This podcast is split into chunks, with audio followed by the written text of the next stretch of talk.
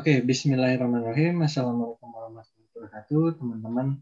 Uh, balik lagi di podcast Bersatu Serikat. Kali ini kita akan ngobrol sama Iqbal. Siapakah dia? Profesional yang berubah haluan menjadi pengusaha udang. Nah, menarik nih. Nanti apa yang menjadi alasan-alasan di baliknya uh, memutuskan untuk pindah haluan. Nah sebelumnya Bal kenalan dulu siapa namanya, kemudian uh, kegiatannya sekarang ngapain aja gitu Pak. Oke oh, oke. Okay, okay. Ya halo, assalamualaikum, selamat malam. Ini hmm. perkenalkan nih, nama saya Iqbal, asal dari Bandung. Walaupun asal dari Bandung, dulu waktu kecil juga sempat sekolah di Lumajang, Jawa Timur karena orang tua memang kerjanya di daerah sana. Hmm. Jadi TK, SMP, TK sampai SMP itu di Lumajang, Jawa Timur. Kemudian balik lagi ke Bandung waktu SMA sampai lulus kuliah. Jadi setengah-setengah tuh Jawa Timur sama Jawa Barat. Nah, lepas kuliah eh, langsung kerja di Kalimantan. Waktu itu kerja di Kalimantan itu di dunia alat berat lah, di pertambangan ya kurang lebih kerja ya antara berapa ya? 6 tahun 6 sampai 7 tahun lah. Kira-kira ya kira-kira segitulah 6 sampai 7 tahun. Nah setelah kenyang nih kenyang di alat berat nah akhirnya lulus lah resign. Resign dan memutuskan untuk sekarang bisnis bisnis sendiri. Bisnis uh, hatchery budidaya pembenihan udang. Sampai hari ini. Gitu kak Uji I see. Dulu kuliah apa sih? Bal baca itu nggak? Terus kuliah, kuliah dulu. Jurusannya nah, pilihan pribadi apa gimana dulu? Nah, kuliah itu dulu masuknya teknik elektro, ngambilnya di teknik elektro. Nah, cuman masalahnya teknik elektronya sih memang kepengen teknik elektro. Cuman bukan di kampus yang sekarang, pengennya ITB. cuman gagal, ya udah masuk di kampus yang sekarang, kampus di UPI. Cuman dari situ kan saya mikir tuh, ya kan, ya udah deh, ngapain ini, ngapain terus-terusan terbayang itu, ya udah, saya putusin buat, oke okay, aku di, walaupun aku tidak sesuai dengan jurusan yang, eh bukan jurusan ya, tidak sesuai kampus yang aku mau, tapi aku bisa maju di situ gitu, Kak Uji. Sebenarnya gitu. Kalau jurusannya sih sebenarnya ya memang dari dulu kepengen elektro dulu sih mikirnya waktu masih muda kayaknya sih keren gitu. Cuman itu aja. Sebetulnya memilih jurusan saat itu juga saya juga belum ngerti uh, milih jurusan apa kepengen masuk apa. Cuman waktu itu teknik elektro wah kayaknya keren nih teknik elektro. Juga passing grade-nya waktu itu nilainya tinggi. Ah coba deh masuk teknik elektro. Gitu kali apa yang menginspirasi bahwa si Alex nah. itu keren buat dulu. Dulu yang menginspirasi bahwa elektro itu keren. Sebetulnya dulu waktu SMA saya tuh seneng pelajaran pelajaran-pelajaran tuh seneng kayak matematika, fisika, kayak gitu-gitu kau Ji. Senengnya. Biologi pun suka. Jadi waktu itu pilihannya sebenarnya antara teknik elektro atau apa ya dulu di ITB itu namanya teknik apa ya? Teknik mikrobiologi ya kalau nggak salah ya. Ada dulu. Nah, antara dua itu deh, kepengennya itu. Karena waktu itu juga karena ya senang aja pelajaran matematika fisika tuh senang gitu kau Jadi kepengen masuk situ. I see. Hmm. Terus akhirnya kerja profesional di tambang ya? Masih bidang ah, kan? Nah, waktu kerja di tambang sebetulnya uh, kerjaan di tambang sebetulnya agak beda dari yang dikerjain. Karena waktu itu saya masuk di tambang itu uh, jadi analis sebenarnya. Analis alat berat waktu itu alat berat yang kerjanya di tambang. Yang saya analisis itu mengenai uh, inventory. Pokoknya semua tentang part lah. Part uh, part yang dibutuhkan alat berat terus inventorinya mau forecastnya segala macam lah yang di alat berat tuh hmm. dan di dan di waktu di alat berat itu kan divisinya waktu itu Kalimantan ya jadi udah banyak kota sebenarnya yang keliling di Kalimantan itu. Uh, asalnya di Balikpapan, terus pindah ke Tarakan, pindah ke Samarinda, pindah ke Malinau, Balikpapan sempat dua kali, datang ke site yang lain, wah pokoknya banyak. Hampir semua daerah Kalimantan, Kalimantan Timur ya khususnya, hmm. itu udah udah pernah saya datangin. Gitu, Pak Uji. Tapi itu satu perusahaan atau sempat beberapa perusahaan? Satu perusahaan. Di satu perusahaan, cuman dipindah-pindah uh, ke daerah ini, ke daerah ini, ke daerah ini, ke daerah ini, daerah ini, daerah ini, gitu. Yang paling lama waktu itu di Samarinda, paling lama. Terakhir di Malino, wah daerahnya terpencil banget, udah deket lagi, tinggal sebentar lagi tuh sampai sampai Malaysia tuh, Malino tuh. I see. Nah, berarti total berapa tahun tuh akhirnya uh, dari awal sampai memutuskan resign? Resign. Hmm, sekitar dari, berapa ya 2011 sampai enam tahunan Pak Uji, enam tahun, hampir tujuh tahun lah, enam tahun lebih lah lumayan sih, lumayan lama juga sih, enam tahun lebih. Nah terus kenapa resign? Nah, kan asalnya karena, hmm, kenapa tuh? Oke okay ya gitu, maksudnya sejahtera oh. gitu. Oh gitu ya, iya sih kalau misalkan masalah duit ya lumayan lah ya kalau misalkan udah ditambang di site-nya lumayan. Kenapa waktu itu memutuskan untuk resign? Waktu itu sebetulnya di tahun-tahun saya lagi kerja di tahun-tahun akhir tuh ya, di udah enam tahunan kerja di tambang, waktu itu eh, orang tua saya, bapak saya, kan bapak saya nih sebenarnya bapak saya yang kerja di udang lama. Jadi dia dari selesai kuliah sampai sekarang sampai detik ini dia masih kerja di udang. Hmm. Nah waktu itu waktu saya ada di balik papan kalau nggak salah, bapak saya nelpon minta ketemu waktu itu. Terus bilang gimana nih kerjaan? Nah, saya ceritain lah kerjaan gini gini gini gini gini. Terus bapak saya uh, nawarin mau ini nggak? Mau usaha nggak? Gitu. Hmm. apa nih? Udang. Mau ini. Gimana? Saya tanyalah uh, di mana seperti apa apa yang dikerjain ya kan oke akhirnya saya waktu itu cuman berpikir gini waktu itu. Uh, kesempatan itu saya pikir uh, nggak akan datang dua kali ya kan. Jadi saya itu cuman berpikir saat itu jangan sampai saya suatu saat nyesel kalau saya nggak ngambil kesempatan itu saat itu gitu loh. Jadi saya lebih ber, lebih milih mikir gini uh, terjun ke usaha saat itu dan gagal istilahnya gitu ya. Daripada saya tetap ditambang terus akhirnya saya nyesel. Duh kenapa waktu itu nggak milih resign aja? Nggak gitu. nyobain gitu ya?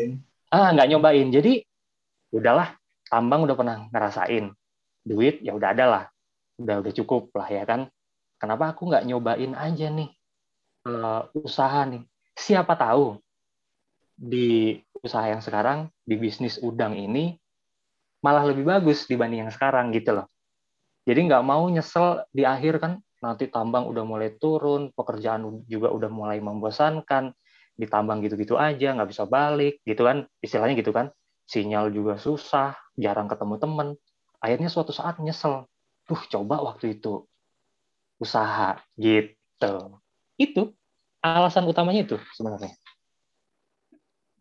I see. Dan Hmm. Pas pertama kali akhirnya terjun, hmm. oke, okay, bisnis hmm.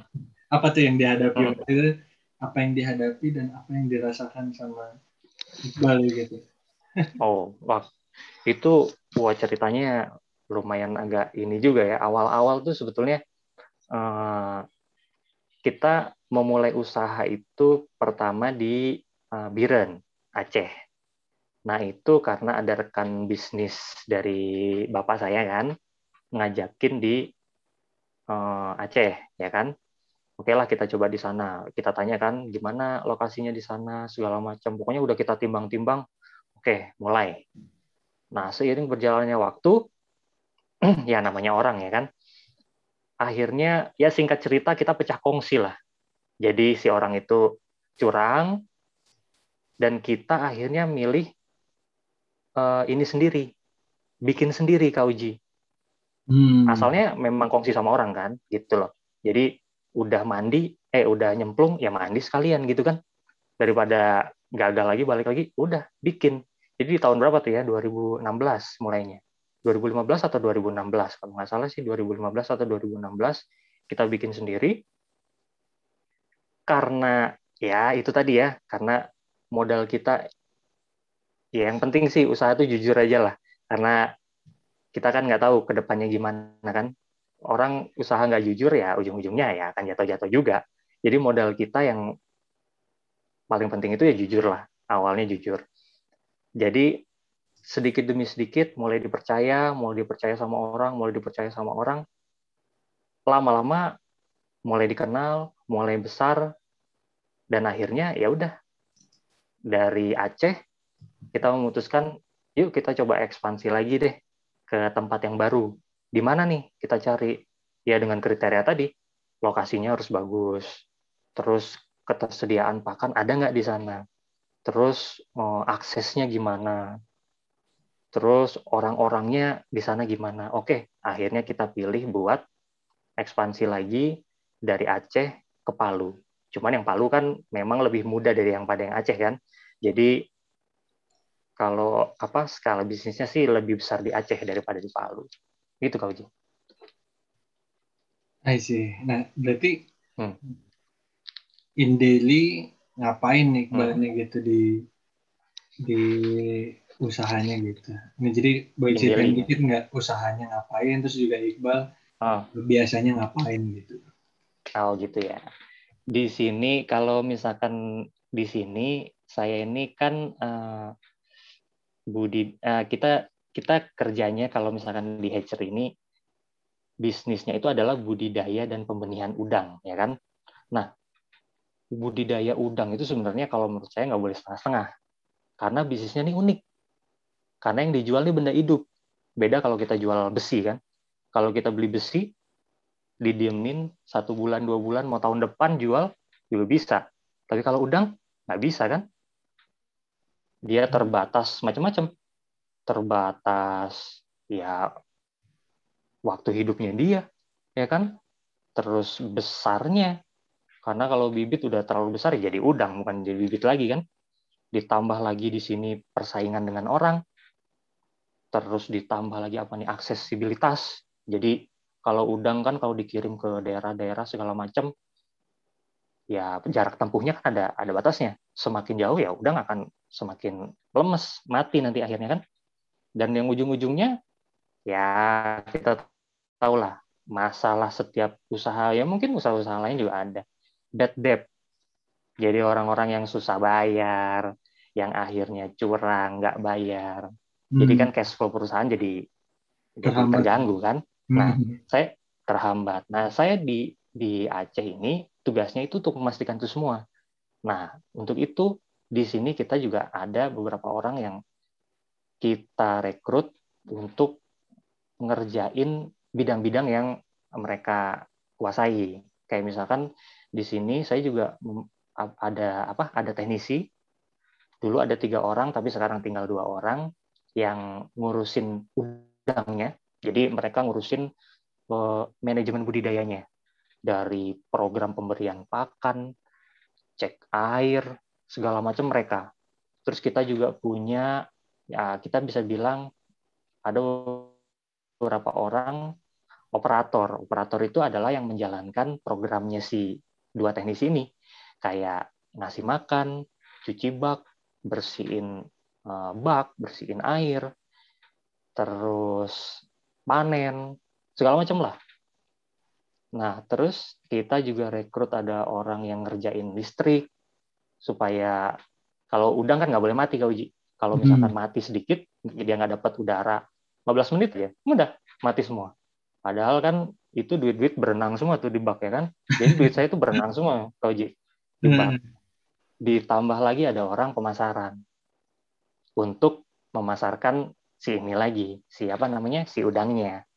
Karena banyak orang yang mikir bahwa uh, kalau bisnis kayak gini ya, bisnis udang kayak gini, yang mereka pikir bahwa menghasilkan benur, nah kita bilangnya benur ya, benur itu bibit, kalau bibit udang itu kita bilangnya benur. Nah, mereka pikir bahwa menghasilkan benur yang bagus itu udah udah benar. Padahal kalau industri udang ini eh, keberhasilan keberhasilan industri ini ya nggak bisa lepas dari rantai industri perudangan ya aquaculture seperti apa tuh? Oh, petambaknya ya kan? Yang di luar grow out petambak. Terus agen-agen pakan agen-agen nutrisi yang kita beli. Terus equipment teknologi processing ya kita bisa bilang cold storage. Jadi nggak bisa dipisahkan cuman kita aja yang bergerak sini nggak bisa. Kita itu mata rantai. Jadi masing-masing pihak itu saling menguatkan. Dan itulah yang harus disadari sebenarnya di industri ini setiap orang harus sadar bahwa mereka itu memegang peranan penting supaya rantainya ini tetap kuat gitu loh Kak Uji. Karena memang jualan barang hidup ini kayak misalkan di hatchery ini, hatchery-nya aja aja. Ya kita mikirin banyak tuh. Mulai dari lokasi, terus kualitas pakan, kualitas benih juga kita harus pilih yang uh, benih yang bagus. Nah benihnya itu kita ambil dari orang kan, bukan bukan saya yang menghasilkan. Jadi kita ngambil uh, ngambil istilahnya apa ya telur lah, telurnya dari orang, kita budidaya di sini sampai menjadi bibit. Nah itu kita juga harus milih yang spesifik patogen free. Jadi artinya dia harus bebas dari penyakit dan juga dia harus spesifik patogen resisten. Jadi selain dia bebas dari penyakit, dia juga harus tahan terhadap penyakit. Nah itu lewat biosecurity yang wah, pokoknya ribet deh. Terus yang, yang tadi saya ngomongin manajemen budidaya. Nah yang terakhir nih doa. Ya kan kita nggak tahu kan doa doa mana yang akan terkabul. Ya, jadi banyak-banyakin doa. Gitu. Intinya itu. Kau Ji, wah panjang banget aku ngobrol ya. Wih, bagus bagus. teruskan, oh, teruskan. Hmm. Iya, menarik menarik Iqbal. Apa namanya? Uh, benur. Tapi berarti sama benur hmm. lobster hmm. juga nggak? Nggak ya? sempat ramai kan tuh? Beda. Kalau oh benar itu sempat ramai. Jadi benur lobster itu sebetulnya beda dengan kalau kalau yang saya ini sekarang itu namanya jenis udangnya itu faname, udang faname. Jadi hmm. udang-udang yang biasa dijual di mana ya di pasar, terus di restoran, mau makan, nah itu udang-udang itu, udang-udang hmm. faname. Kalau lobster sama udang juga, cuman uh, dia lebih mahal, biayanya lebih mahal, penanganannya juga beda gitu, Berarti ini udang yang ukurannya berapa senti biasanya, Bang, dijualnya, Bang? Kalau ini kan karena nah, dijual kan uh, istilahnya benurnya ya karena kan nanti juga ada tambak nah, ya istilahnya mengelola ada ini, tambak ada tambak. Menumbuhkan ada ya, tambak.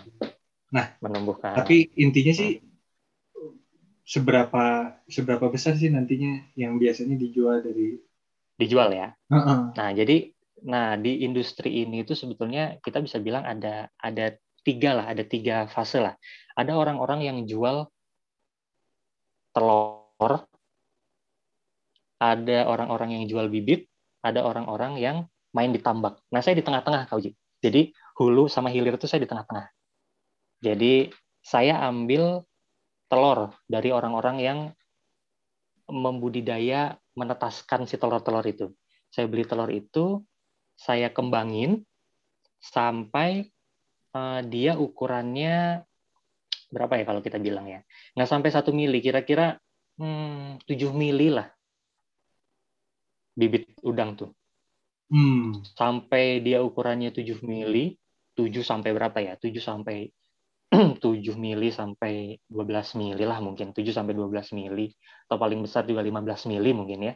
Nah, itu baru dijual Pak Uji. Kenapa kenapa ukurannya segitu? Karena itulah uh, ukuran ya ukuran yang pas buat dijual. Karena terlalu kecil dia ringkih, ringkih apa ya? Uh, iya ringkih. Nggak kuat, ringkih ya. Terus ya. terlalu terlalu besar pun ya udah nggak ekonomis. Jadi dia udah jadi udang gitu. Jadi ukuran segitu itu dia harusnya besarnya di tambak bukan di hatchery gitu bukan di bak terus dijualnya jadi kalau ditanya apa itu hmm, kan nggak mungkin per, satuan ya nah hitungnya satuan kau Ji jadi oh iya Waduh, jadi mantap. iya nah makanya satu oh, malah satuan ekor. Ya? jadi kita Aduh, salah saya. satuan kita jualnya satu ekor jadi per ekor dihargain berapa gitu kau Ji jadi memang waktu hmm. yang paling seru tuh di sini ya waktu panennya sebenarnya misalkan ada orang yang uh, panen misalkan beli satu juta bibit gitu misalkan kan satu juta benih hmm. ya udah kita kasih satu juta bibit ngitungnya gimana ngitung ngitungnya uh, satu-satu tapi kita pakai metodenya sampling jadi uh, ada udang di satu bak kita hmm. taruh di bak yang lebih kecil terus kita uh, pakai apa ya namanya itu ya pakai scooping scooping yang takaran udang itu ya kira-kira udangnya itu sekali scoop itu bisa bisa ya mulai dari 1000 sampai 2000 2500 ekor kita hmm. hitung satu-satu. Nanti dari scooping itulah kita kita scoop, kita hitung, oh berarti satu scoop ini misalkan ketemu 2000 ekor. Ya udah, dia kan perlunya berapa tuh? Satu juta. Satu hmm. juta bibit. Ya udah berapa scoop? Gitu aja. Oke. Okay. Tapi hitungan pasti sebetulnya jumlah-jumlahnya ya nggak pasti-pasti banget. Jadi ya kurang lebih lah. Kurang lebih ya segitu jumlahnya. Iya gitu. istilahnya nggak dipisahin nama tangan satu dua nggak dipisahin. iya kalau satu-satu wah panen sekarang selesainya minggu depan. nah berarti itu nah. dirimu ngirim yang di Aceh ini tugasnya hmm. untuk Aceh aja atau memang untuk kawasan barat? atau sejauh gimana uh, sih? Nah, kenapa akhirnya Palu juga yang dipilih itu? Kenapa tuh bang? Oh, gitu. Uh, karena di sini sebetulnya kalau Aceh perairannya masih bagus, Kak Uji. Satu. Hmm. Terus kalau misalkan kita di Jawa, memang banyak pemain udang tuh banyak. Tapi kan udah udah banyak banget gitu. Kalau kita mulai, ya bisa di, bisa dibilang kalau kita mulai di Jawa tuh siapa sih loh gitu kan? Hmm. Nah, kita akan lebih susah naiknya dibandingkan kita pilih di Aceh itu satu. Terus yang kedua, kebutuhan udang di Aceh ini banyak. Jadi kita aja saya aja produksi satu bulan bukan malah kekurangan orang buat beli, malah kita tuh nolak-nolak karena kapasitas produksinya nggak sampai segitu, gitu. Hmm. Nah, terus dari dari itu semua ya lagi-lagi karena ada kesempatan tadi. Kalau seandainya saat itu nggak ada orang yang ngajakin apa segala macam, mungkin kita akan memilih daerah yang lain kan. Nah, karena ada kesempatan tadi, ada orang yang buka jalan di Aceh, ya udah kita coba di Aceh. Gitu. Nah, kalau di Palu, kenapa kita buka di Palu? Ya kita pertimbangan yang tadi sama. Pertimbangan tadi kita hitung segala macam, oke kita mulai di Palu. Memang pada pada berjalannya waktu ya, kita akan dapat nih, oh ternyata susah nih, yang ini susah, ini susah, ini susah. Nah, yang di Palu ini dalam dalam proses lah. Mudah-mudahan yang di Palu ini bisa lancar seperti yang di Aceh gitu. Nah, menarik karena Iqbal kan tadi cerita hmm. ya. Iqbal hmm. masih di domisili juga masih Bandung gitu ya di Cimahi. Bandung. Terus hmm. harus bolak-balik Aceh dan Palu. Nah, gimana Iqbal memanage ya kalau tadi Iqbal cerita tentang value kejujuran ya dalam berbisnis gitu. Nah, gimana Iqbal memaintain itu ya buat tim yang ada di sana gitu, yang di luar oh, tim ini. Bandung ya. Karena kan Iqbal ya. balik lagi Bandung, nanti pindah ke Palu. Nah, ini kan iya. di sana kosong gitu, istilahnya maksudnya kosong. Iya, iya, iya. Ada Iqbalnya gitu. Nah, gimana tuh cara memanage Nah, ini yang pertama kalau bisnis udang sebetulnya mungkin karena orang tua saya lulusan dari IPB mungkin ya. Jadi saya lebih prefer nyari orang yang satu alma mater dari dengan Bapak. Jadi hmm. orang-orang hmm. IPB. Jadi semua teknisi yang saya rekrut ada orang-orang IPB. Satu. Terus uh, kita pilih orang yang kalau saya milih orang tuh sebetulnya orang yang mau kerja. Orang orang kerja pasti butuh duit kan. Tapi hmm. saya pilih orang yang mau kerja, bukan orang yang mau duit. Karena kalau orang yang mau duit, udah udah banyak banget karyawan saya yang di Aceh sebetulnya, ya istilahnya saya pecat lah, Pak Uji.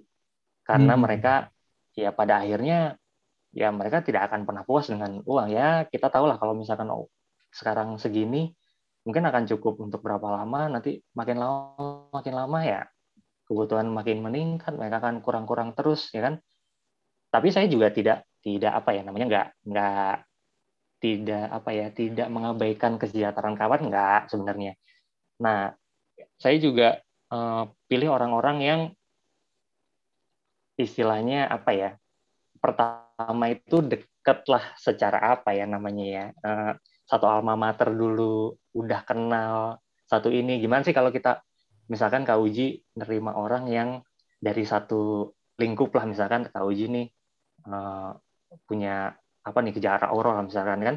Terus suatu saat ada orang yang kerja dari kejar aurora pasti kan lebih lebih ini kan Kak Uji? Lebih hmm. Lebih nyaman lah nah itu kita tempatkan di eh, tempat-tempat uh, kayak gini jadi ada satu orang yang saya kasih kepercayaan di Aceh dan ada orang yang di Palu. Nah, kalau di Palu, saya juga agak susah ya kalau misalkan Aceh Palu Aceh Palu kan agak susah tuh. Nah, bapak saya sebenarnya lebih sering ke Palu daripada ke Aceh. Hmm. Jadi seenggaknya seenggaknya gini, bapak saya tuh report ke saya gitu.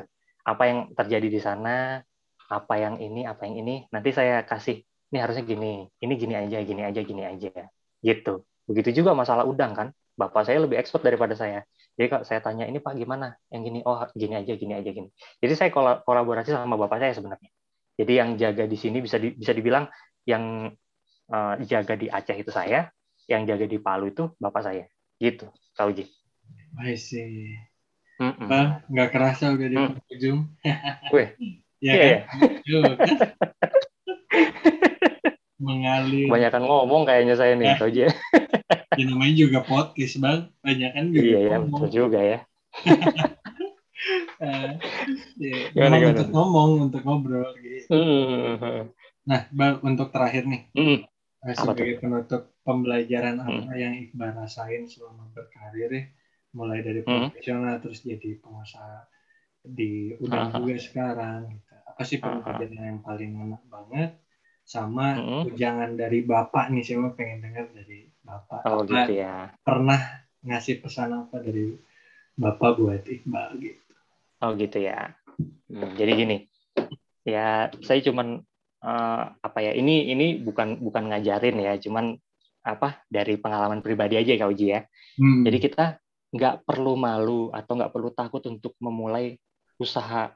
Walaupun itu mulai dari yang kecil. Kita nggak usah takut nggak usah malu nggak usah khawatir apa segala macam karena bisnis itu ibaratnya manusia kalau menurut saya. Jadi semua sem manusia semuanya pernah bayi kan? Nggak per nggak pernah ada manusia tiba-tiba jadi gede langsung SMA kan nggak ada. Nah itu semua proses. Jadi kita nggak perlu malu untuk memulai usaha walaupun itu dari yang kecil. Nggak perlu malu nggak usah takut.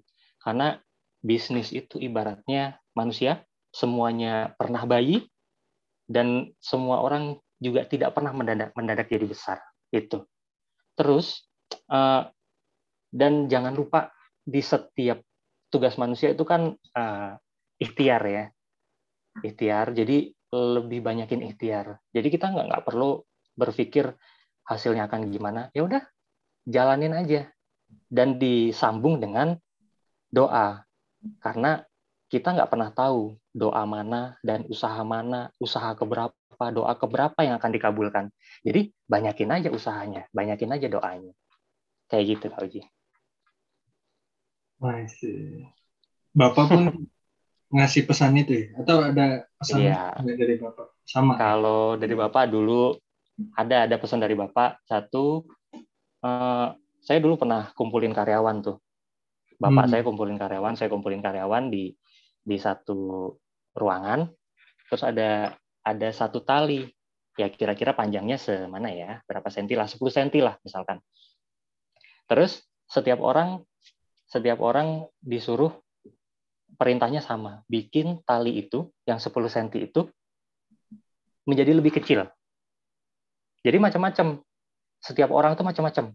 Ada yang talinya digunting ada yang talinya dilipat ada yang talinya dicacah-cacah, ya kan, jadi kecil-kecil kan. Hmm. Nah, kalau saya sama bapak saya ngajarin, kalau misalkan ada tali 10 cm, gimana kita bikin tali itu jadi kecil, ya kita siapin aja tali yang lebih panjang daripada dia. Jadi di bisnis itu, kalau kita mau bisnis yang bagus daripada orang lain, kita nggak perlu untuk menjatuhkan orang lain, nggak perlu. Kita cuman perlu untuk jadi lebih baik daripada yang lain. Itu aja. Mantap. Menarik banget, Bang. Menarik banget. Jadi cari Gitu ya, iya. lebih panjang ya. Iya.